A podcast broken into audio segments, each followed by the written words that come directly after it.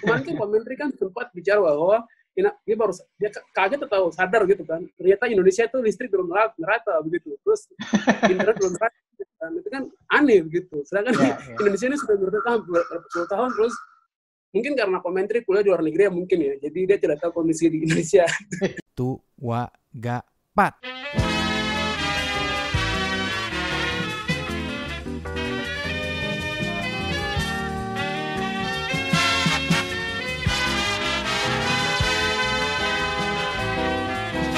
Anda sedang mendengarkan The Bernhard Farah Show. Neas Wanimbo. Waduh, akhirnya jadi juga nih ya kita bikin talk show ya. Terima kasih banyak udah mau diundang di The Bernhard Farah Show, Neas. Iya. Tadi trial and error. Setelah beberapa trial and error kita ya. Oh iya nih teman-teman, dikenalin dulu nih kalau Neas itu adalah orang Papua, di mana ia tuh pernah punya inisiatif untuk membangun perpustakaan di salah satu sekolah yaitu Hanowene SD YPPGI pada tahun 2017. Dan satu hal sih yang benar-benar bikin aku tertarik banget itu dari kemarin lihat foto kamu ada di beberapa media di Instagram gitu kan, pakai toga, di sebelahnya ada keluarga kamu dan di backgroundnya itu di latar belakangnya itu ada rumah-rumah suku adat Papua ya, Neas ya? Iya, rumah Honai, namanya rumah Honai. Rumah Honai namanya. Honai ya. Nah, kenapa itu menurutku jadi menarik? Karena kan media nih banyak yang mencerminkan, oh orang Papua tuh rumahnya begitu semua. Iya, gitu kan? Iya. Terus habis itu orang Papua ya masih pakai koteka aja kemana-mana gitu kan. Iya.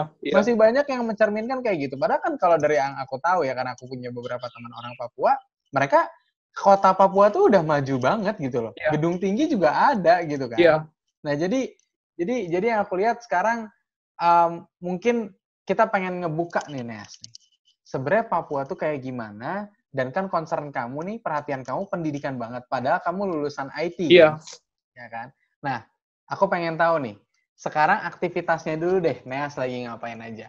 Oke, jadi teman-teman perkenalkan nama saya Neas, saya dari Papua, tadi sudah ini yang perkenalkan ya. Jadi sekarang saya sebagai penggiat literasi dan pendidikan di Papua teman-teman. Jadi tadi menjelaskan tentang kegiatan yang saya kerjakan. Nah, itu proyek-proyek perpustakaan itu mulai sejak tahun 2017 waktu saya kuliah, karena kondisi pendidikan yang di sana tidak bagus dan kami tidak punya buku untuk baca, belajar, menulis, terus juga kekurangan guru-guru. Jadi harapannya saya itu walaupun di sana kekurangan guru tapi ada buku-buku yang menyediakan sehingga kita punya adik-adik ini bisa belajar, terus mereka bisa belajar mandiri gitu, yang kadang teman-teman kita bikin pergerakan ini gitu. Makanya dari mulai mungkin kesulitan kamu pas kecil, jadi kamu pengen fokus ke pendidikan untuk membantu yang lain gitu, Neas? Iya benar. Jadi memang inovasi ini muncul dari pengalaman sih gitu, dari pengalaman. Dan saya tidak ingin pengalaman yang saya alami itu dialami sama saya punya adik-adik. Jadi, ya mereka berempat akses pendidikan yang lebih bagus daripada saya. Gitu. Oke, tepatnya memang coba dong ceritain masa kecilnya Neas, dan dari masa kecil Neas itu di mana, Papua bagian mana, lalu sesulit apa sih memang pendidikan gitu Neas di sana? Saya berasal dari Wamena. Wamena itu salah satu kota terletak di pegunungan di Papua, di Pulau Papua teman-teman. Jadi masa kecil saya, kondisi pendidikan di Papua, saya punya kampung itu, saya punya guru mengajarkan 6 kelas dalam sehari, terus kami tidak punya buku untuk baca, menulis, bahkan waktu kecil saya pernah juga mengajarkan teman-teman karena saya lebih cepat mengerti tentang abjad dan tentang ABC dan 1, 2, 3 begitu. Jadi dari kecil itu sudah berjiwa untuk mengajar begitu. Jadi misi di sana seperti itu, dan bersyukur sekali saya bisa dapat beasiswa, saya bisa dapat lanjut sekolah SMP bahkan SMA ke Jayapura, terus habis itu dapat beasiswa lagi ke Jakarta begitu. Tapi kondisi yang pendidikan ini tidak pernah berubah sampai sekarang begitu. Jadi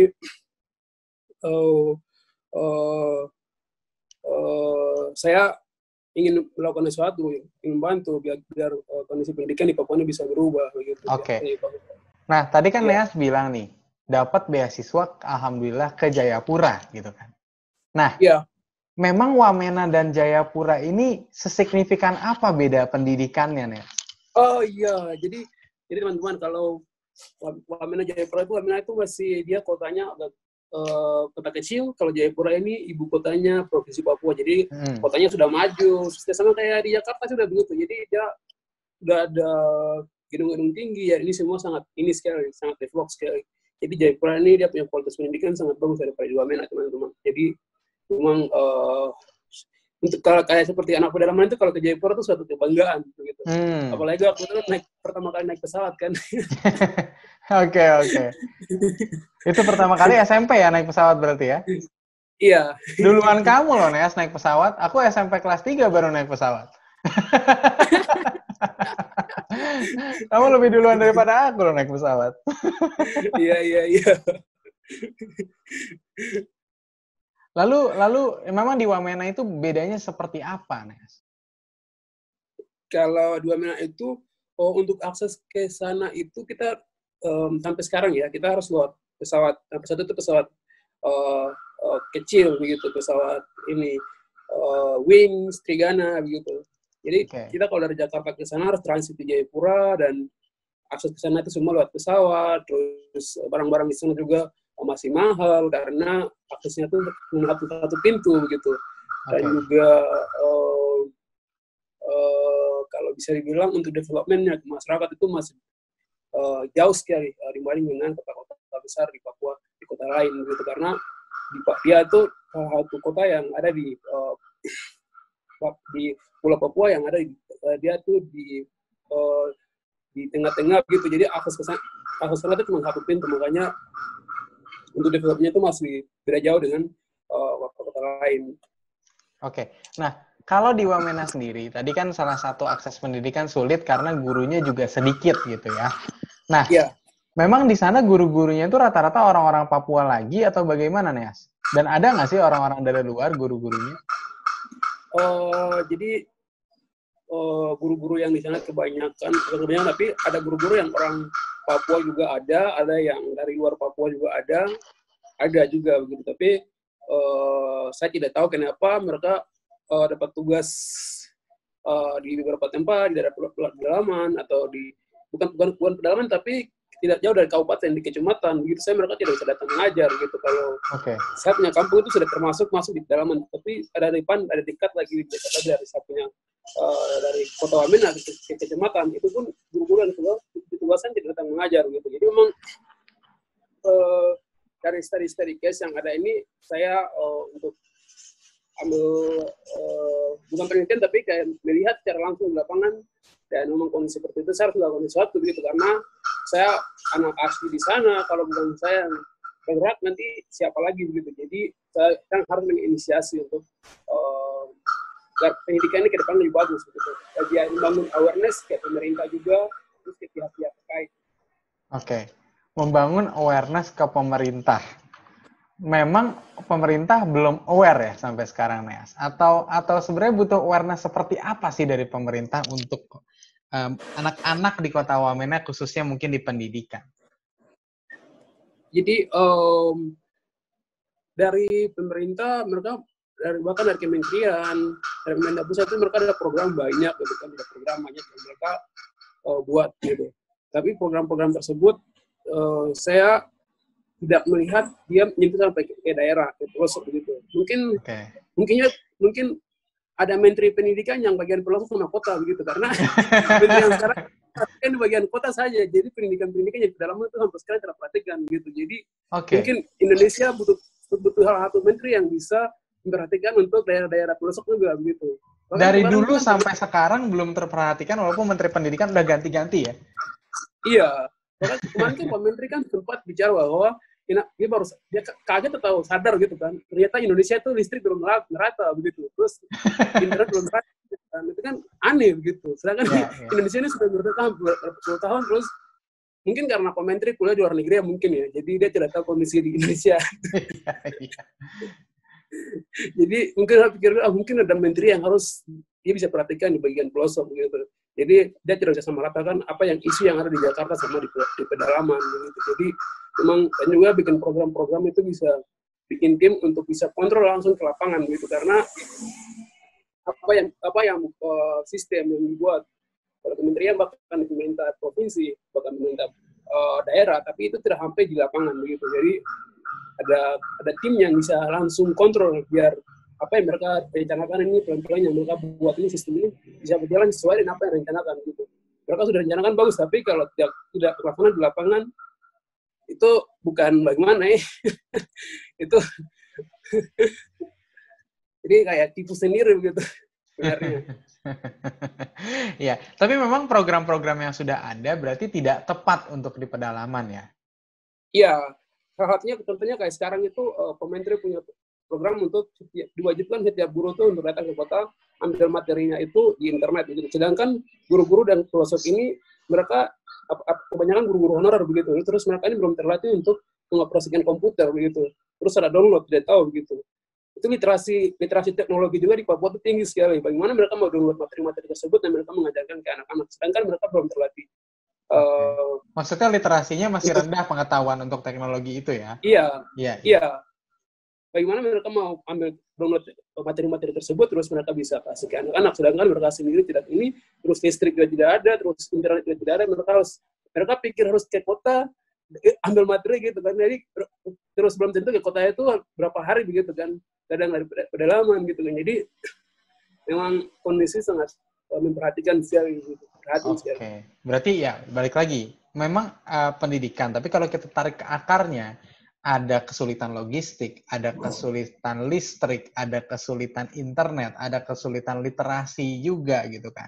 Dan salah satunya mungkin ya sekarang apa yang ada di kota belum tentu tepat untuk kita bawa ke Wamena gitu kan, apalagi ke yang pedalaman-pedalaman gitu.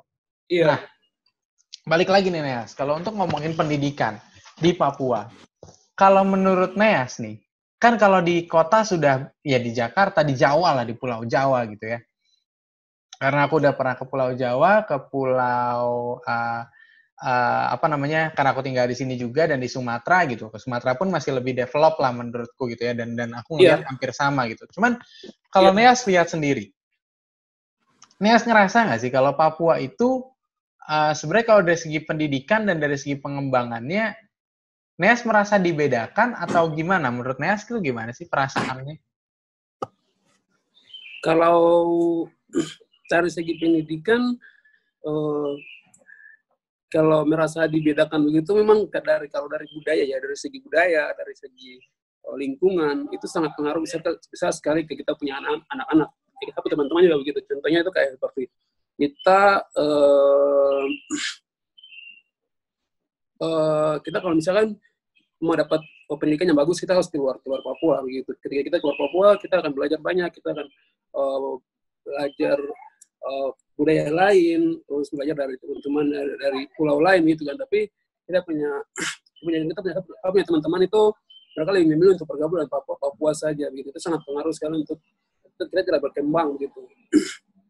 Okay. Jadi kalau dari segi pendidikan itu orang Papua juga sebenarnya ada yang dikhususkan, kita dikasih beasiswa juga gitu dari. Jadi ada program khusus untuk anak dari Pemda, bahkan itu ada program banyak untuk anak-anak Papua bisa sekolah gratis, bahkan ke luar negeri, ke beberapa kampus mereka sudah kerjasama banyak. Cuman mungkin anak-anak yang dapat beasiswa ini persiapan dari pihak sekolah, terus dari Papua di sana begitu. Jadi itu belum persiapkan matang-matang. Akhirnya mereka walaupun ada yang sekolah juga pulang, tapi mereka menunggu atau mereka tidak kerja begitu. Dan pengangguran juga banyak juga gitu. Dan sejauh ini yang saya tahu tuh, yang saya lihat itu teman-teman dari Papua juga mereka lebih memilih untuk bekerja di PNS begitu. Sedangkan PNS itu cuma kuotanya sedikit.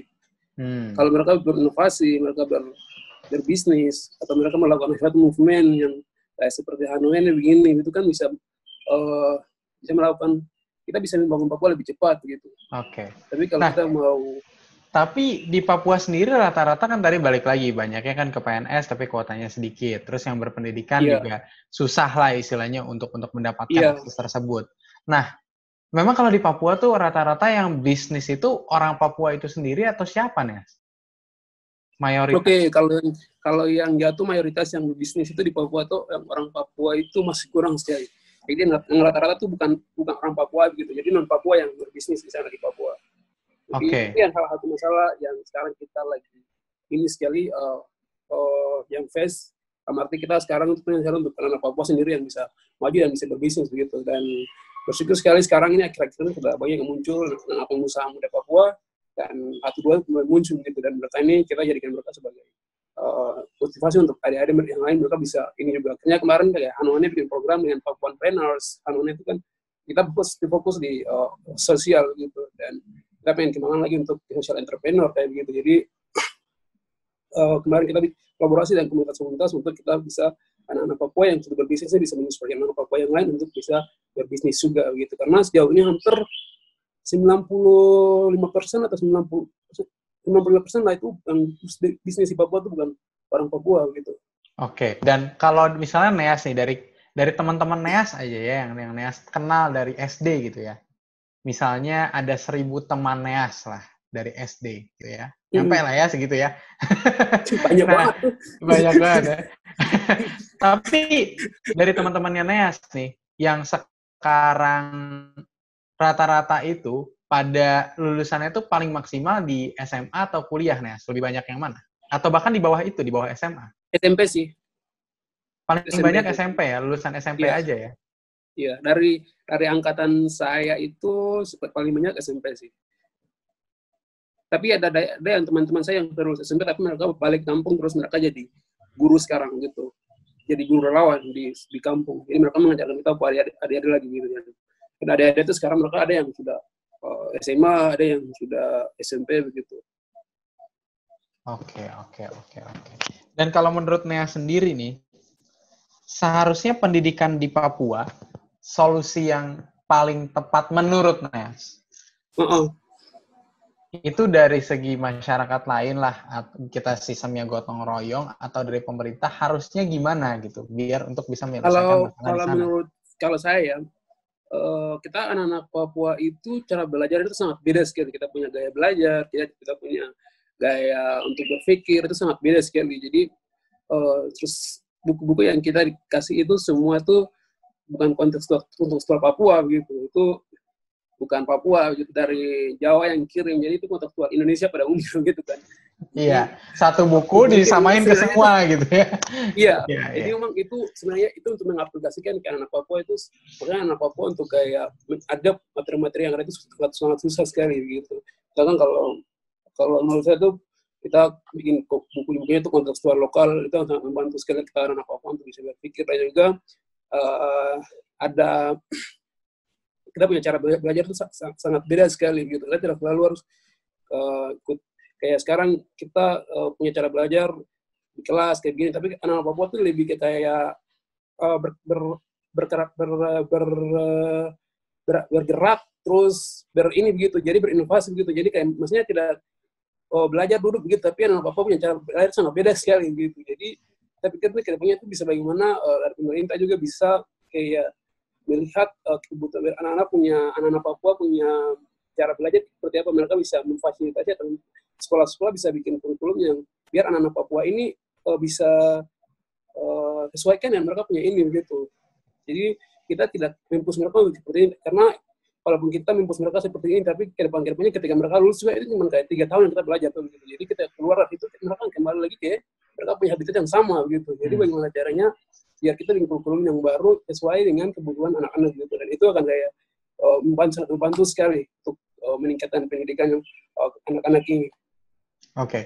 Nah, kalau kita lihat ya, berarti balik lagi nih, Neas itu berbeda dengan anak Papua yang lain dari segi pendidikan, dan mungkin kamu lebih beruntung makanya kamu pengen menyumbangkan lah apa yang kamu punya, ilmu yang kamu punya untuk adik-adik yang lain, betul ya? Nah, iya. Tapi sekarang gini, kalau dari work experience nih banyak nih, ada pernah jadi web admin, volunteernya Neas tuh pernah jadi Initiative of Change Indonesia. Oh, iya. Gitu. Wow, yeah, ini hebat banget gitu dengan segala keterbatasan yang ada gitu ya. Ada soft skill-nya Neas, dapat awards-nya nih banyak. Ikut Yesali ke United States of America, terus ke Arizona State University, alumni Japan School, visit program in Japan. Balik lagi.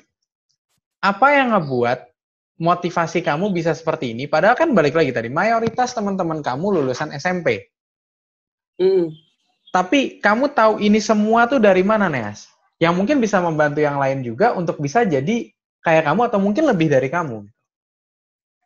itu kayak memotivasi saya tuh kayak sejauh ini tuh orang-orang itu melihat anak-anak pedalaman itu mereka tidak bisa berpikir, anak-anak pedalaman itu mereka hanya begitu-begitu saja, begitu tidak bisa lebih itu, begitu. Jadi saya ingin menunjukkan bahwa anak-anak pedalaman juga mereka bisa maju, dan mereka juga bisa berprestasi, dan mereka juga bisa mahasiswa terbaik, gitu. Jadi itu yang motivasi saya untuk saya ingin menunjukkan, saya ingin kasta bahwa kita anak pedalaman, walaupun kita anak pedalaman, tapi kita juga bisa sama kayak kalian teman-teman yang belajar di kota, gitu. Walaupun kalian belajar dengan fasilitas yang bagus, sekolah yang bagus, semua lengkap, tapi tidak bisa kalah jauh dengan teman-teman kita yang datang dari jauh-jauh, kita yang belajar cuman hanya alat caranya, tapi kita juga bisa bersaing dengan teman-teman di kota. Itu yang selalu mencoba, selalu untuk mencoba saya untuk biar saya punya kisah juga bisa menjadi inspirasi. Saya punya teman-teman ada yang berasal dari pedalaman juga, mereka bisa bahwa oh kita punya kakak dulu juga dia pedalaman tapi dia bisa berprestasi, kenapa harus tidak begitu. Jadi mereka juga harus bisa lebih dari saya begitu.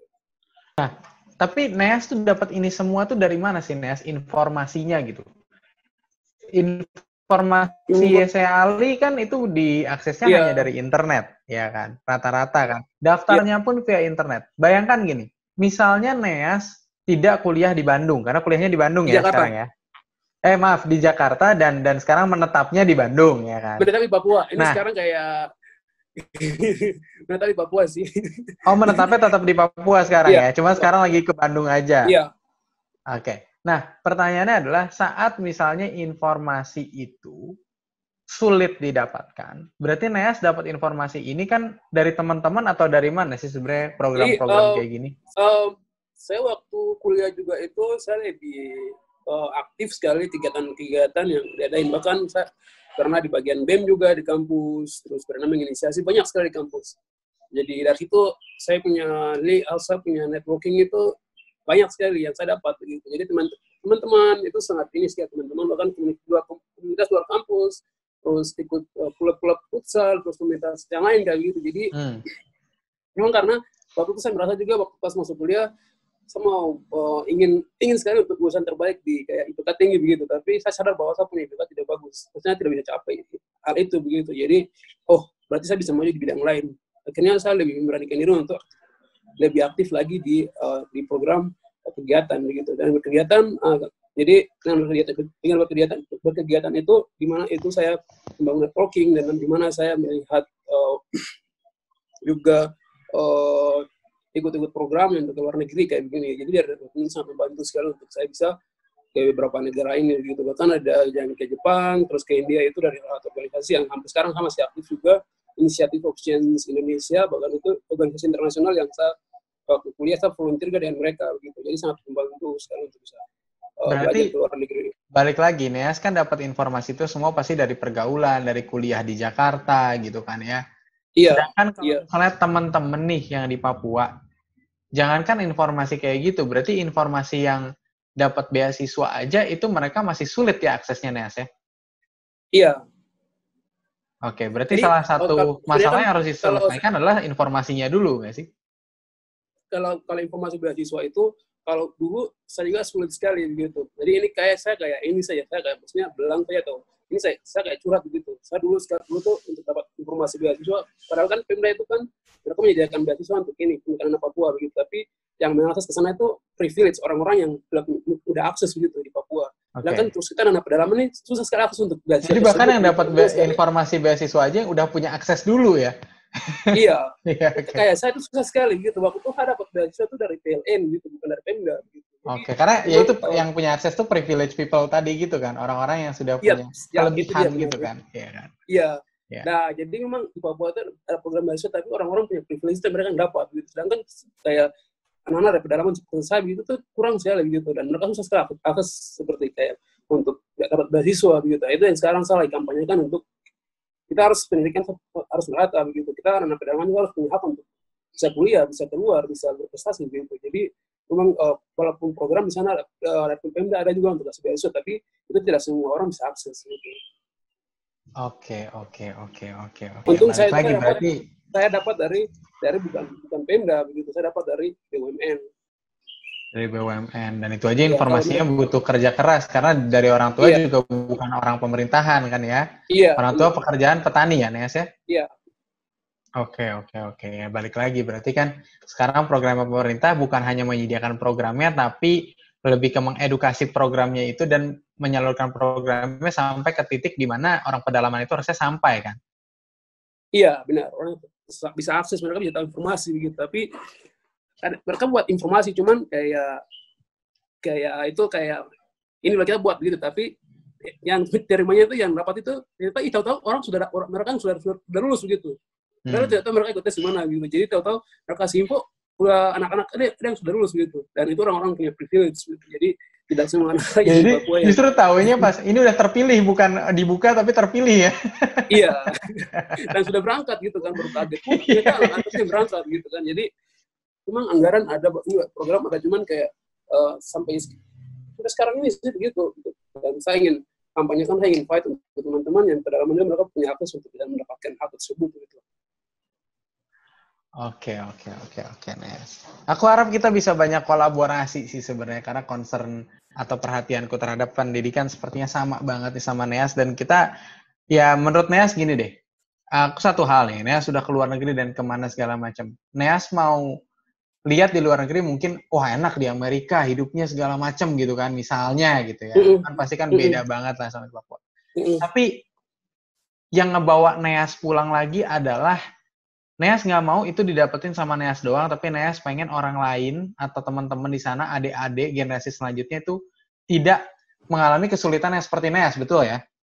Iya. Nah, tapi ada nggak sih Neas kepikiran sekali aja gitu kayak, gue pengen kerja di luar aja, terus biar nyaman bawa keluarga ke sana gitu kan?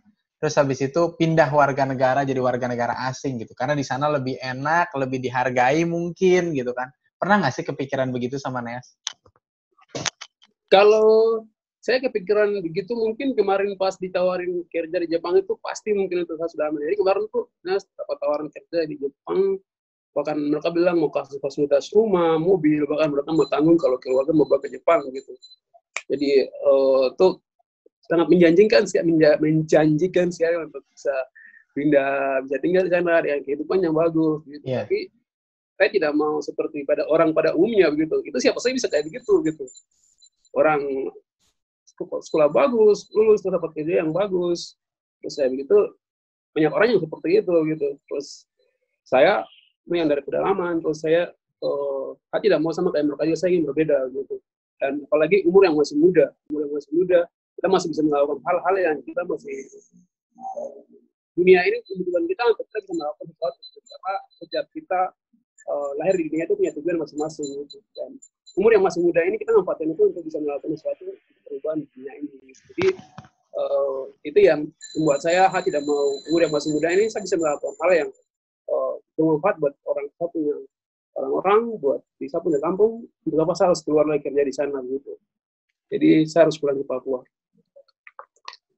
Itu sih. Oke. Ini jujur loh, agak sedikit menyentuh hati saya juga Neas, karena saya benar-benar punya banyak kesamaan sama Neas, di mana udah keluar negeri, enak dan segala macam, mungkin dapat tawaran, tapi kita masih mau balik lagi ke Indonesia karena kita ngerasa lebih beruntung dibanding orang lain ya. Iya. Nah, untuk Neas sendiri, tadi balik lagi tujuan hidup orang kan beda-beda ya. Iya. Tujuan hidup Neas tuh mau ngapain sih? Apa sih yang pengen Neas sajikan ke dunia ini? Kalau saya pengen sih kayak apa yang saya sudah kerjakan lewat Hanowene ini, semoga ini saya tidak bisa bilang seluruh Papua, yaitu Papua itu besar karena ada Wamena, ada Jayapura, ada Biak, Sorong. Hanya bilang kalau Indonesia besar sekali, kota terlalu banyak. Jadi saya cuma kayak ingin sekali untuk suatu hal itu bisa lihat saya punya kampung itu sekolah sudah bagus, terus bisa berjalan anak-anak semua bisa aktif sekolah. Terus buta huruf, karena di Papua itu salah satu provinsi yang buta huruf paling tinggi. Terus apalagi saya punya kampung, dan saya melihat saya punya kampung itu tidak ada buta huruf juga gitu. Dan itu saya ingin sekali melihat saya punya kampung itu menjadi salah satu contoh untuk beberapa di Papua, dan itu tidak hanya di Papua tapi orang berkembang lagi di Indonesia gitu. Jadi saya menyelesaikan masalah yang ada di saya punya kampung sendiri dulu gitu. Jadi saya tidak bisa bicara Papua pada umumnya, tapi saya bicara untuk saya punya kampung sendiri dulu. Itu yang saya ingin lakukan sih. Mulai dari hal paling dekat dulu ya? Iya. Oke, Neas. Terima kasih banyak, Neas, atas waktunya. Perbincangan kita hari ini, dan Aku pengen doain kamu, semoga semua yang kamu lakukan sukses, amin. Dan intinya jangan pernah menyerah, karena memang pasti tantangan kita masih banyak ya. Iya, betul. Iya kan ya? Banyak sekali ya. Iya, tapi tergantung dari kita yang ini sih. Tantangan itu banyak, tapi dari bagaimana cara kita respon. Itu yang sangat ini sekali. Kalau kita responnya ini juga, itu tantangan itu ada yang, oh kita positif, ada yang negatif. Jadi dari kita tergantung. Betul, betul. Semangat selalu, Neas. Semoga kita bisa berkolaborasi, semoga kita bisa bersinergi terus juga nih ya.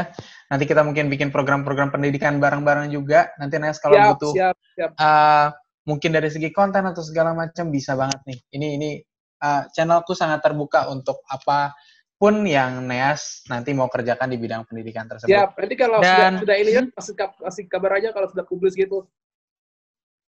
Ininya, siap. Nanti akan aku kabari ini. Videonya saat sudah terpublikasi dan aku minta izin untuk dipublikasi beberapa medium ya. Iya. Nes, terima kasih dan teman-teman terima kasih juga yang udah nonton konten ini. Kalau misalnya kamu suka konten ini, tolong di like aja, dan kalau nggak suka kontennya, tolong di dislike aja. Tolong dikasih tombol yang ini ditekan ya. Tombol kayak gini ditekan. Karena kalau misalnya kamu nggak suka, itu lebih bagus untuk kita, dikasih tahu ke kita, tapi jangan lupa untuk komentar karena kamu bisa lebih nge-improve kita lagi, lebih memperbaiki lagi, dan kita bisa lebih belajar lagi untuk bisa membuat konten yang lebih baik. Dan jangan lupa disebarin ke teman-teman lain kalau misalnya kamu ngerasa ini adalah konten yang sangat penting untuk orang lain tahu. Oke, Nes. Terima kasih banyak. Sehat selalu, berkabar, dan semangat selalu dengan segala aktivitasnya. Saya pamit ya. Semangat, bro. Dah.